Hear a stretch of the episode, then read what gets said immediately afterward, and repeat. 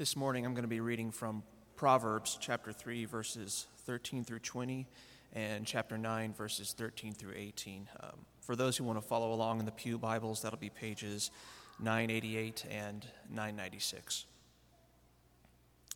Blessed is the man who finds wisdom, the man who gains understanding, for she is more profitable than silver and yields better returns than gold.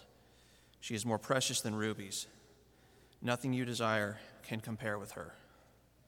Long life is in her right hand, in her left hand are riches and honor.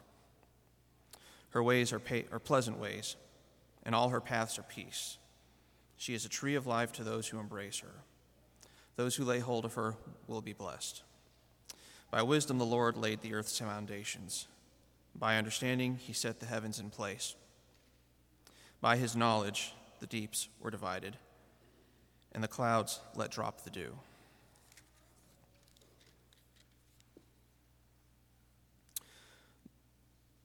Chapter 9, verse 13.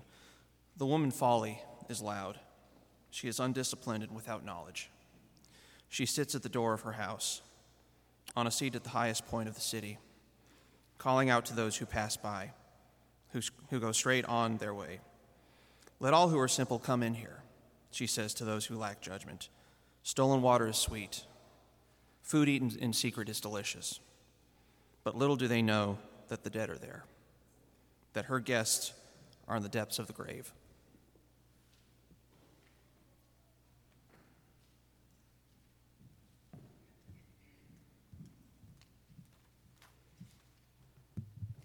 If you're between three years and second grade, it's time for children's church. Okay, this time they're all heading that way, straight ahead. Just follow Miss Shalene that way.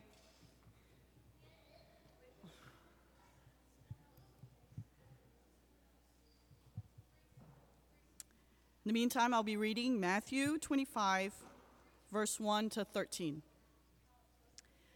At that time, the kingdom of heaven will be like ten bridesmaids who took their lamps and went out to meet the bridegroom. Five of them were foolish, and five were wise. The foolish ones took their lamps, but did not take any oil with them. The wise ones, however, took oil in jars along with their lamps.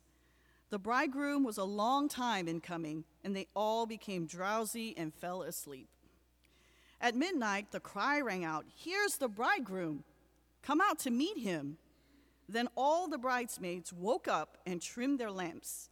The foolish ones said to the wise, Give us some of your oil. Our lamps are going out. No, they replied, there may not be enough for both us and you.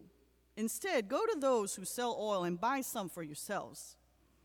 But while they were on their way to buy the oil, the bridegroom arrived.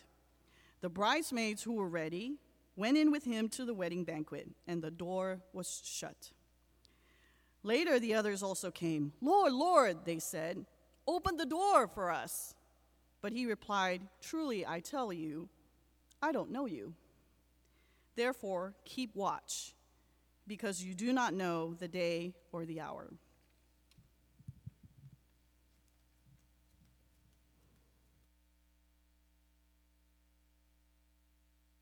Morning, church family.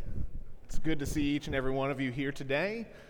So many happy faces. I want to start by uh, a couple of uh, quick announcements. Parents, uh, when you go to pick your kids up from Children's Church today, they will be in the East Wing, not in the uh, Children's Chapel. So uh, make sure you pick your kids up from the right spot. We didn't steal them, I promise. Uh, okay, and about the backpacks, a couple of things uh, before I get started today. Uh, we have about 75 backpacks left. So if you were uh, not here last week or are not able to pick up a backpack, we would love for you to come and pick one up. And uh, just make sure that you sign your name and which number backpack you take on the clipboard uh, that that backpack is with. I'll be up here at the end of service trying to help out. so if you didn't get a backpack, please feel free to come and do that. We're also, we'd be willing, more than willing, to do the shopping for you.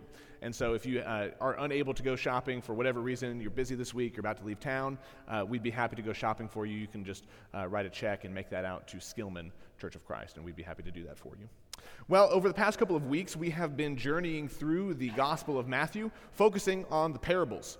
And we've been hitting uh, nearly every parable that Matthew tells in his Gospel. And I'm interested to know, uh, and, and, I'm, I'm asking, uh, I'm interested to know what is it that you feel like these parables are trying to teach us? What do you feel like you've learned as we've read through these parables and, and, and concentrated on them, preached on them? Uh, anybody have any idea uh, of what these parables seem to be about, or one of the parables?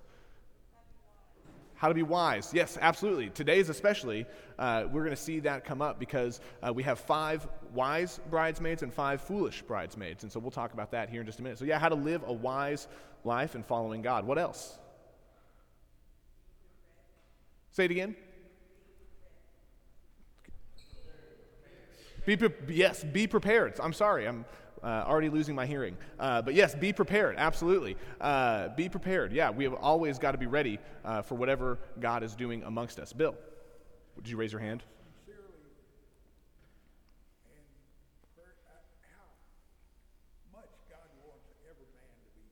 Yes, how God sincerely wants all of us to be saved.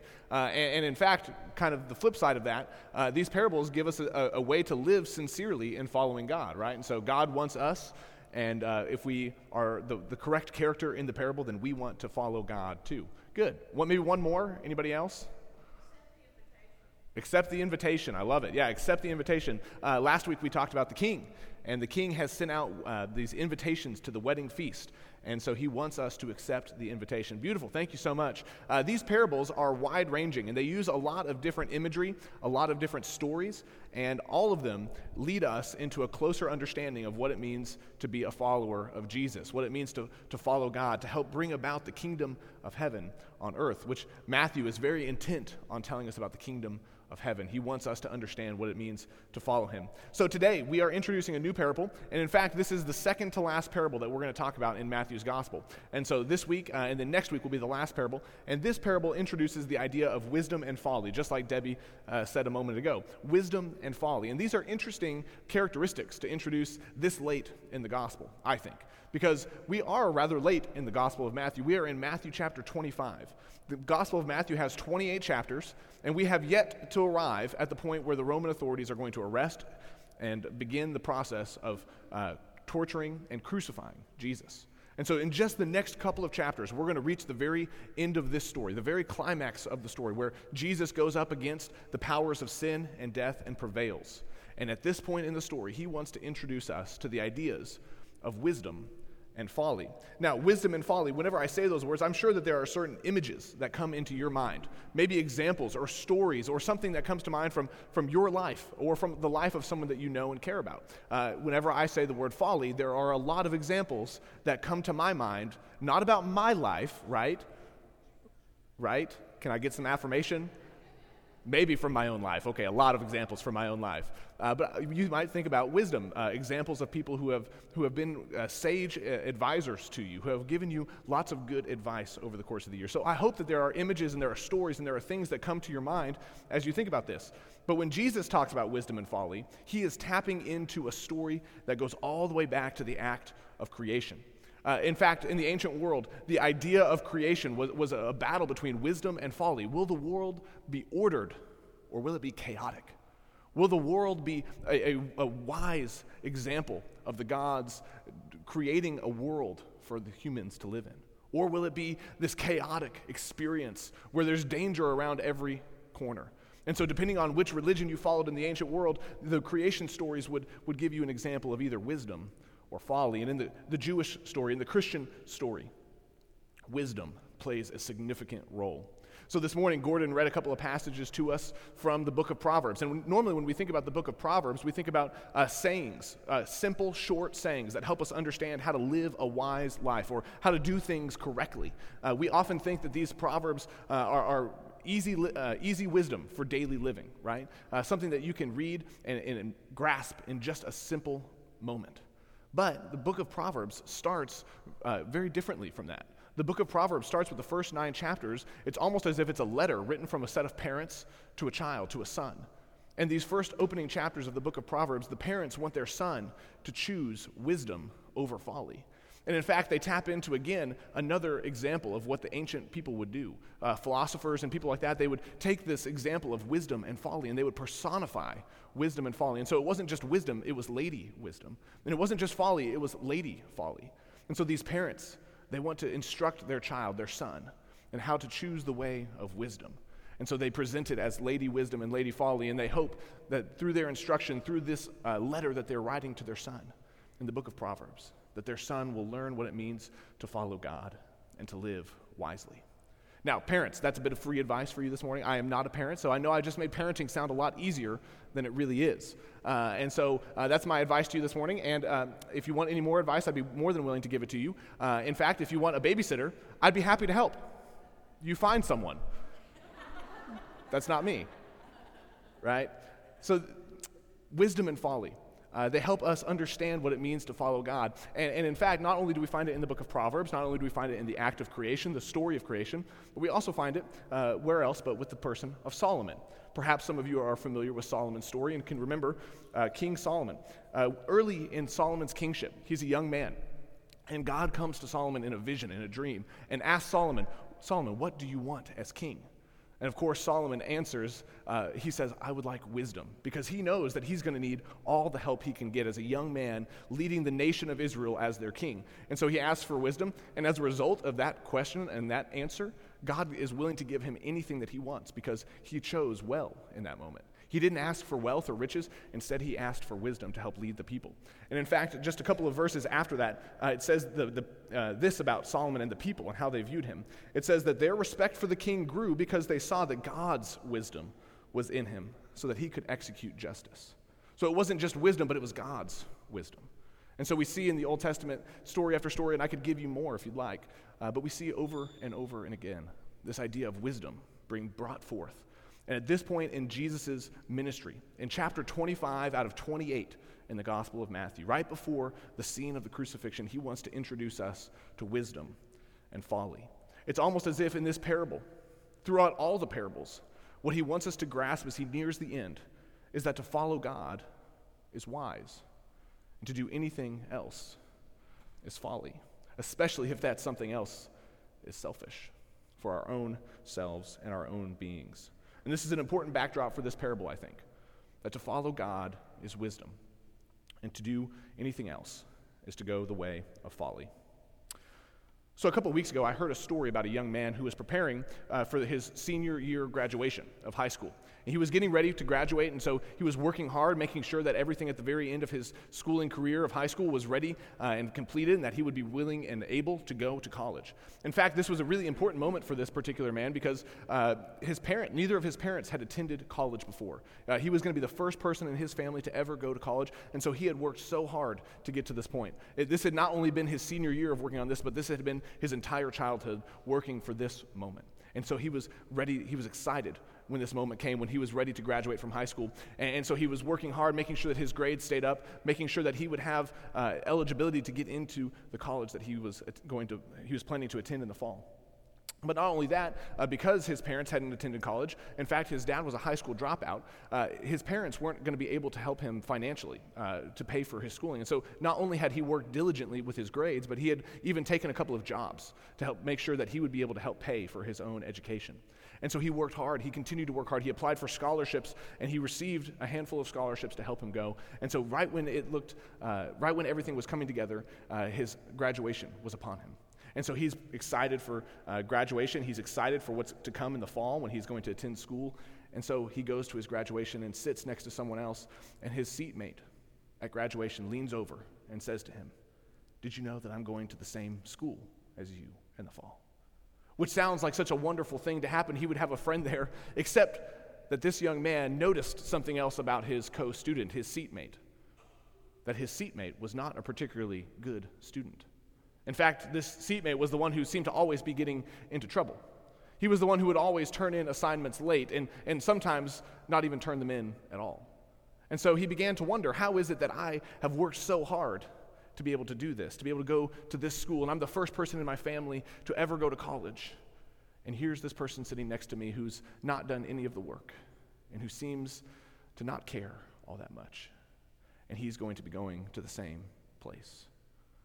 Throughout the course of the graduation, it became clear that his seatmate was going to that school because his father worked in the office of admissions at that university.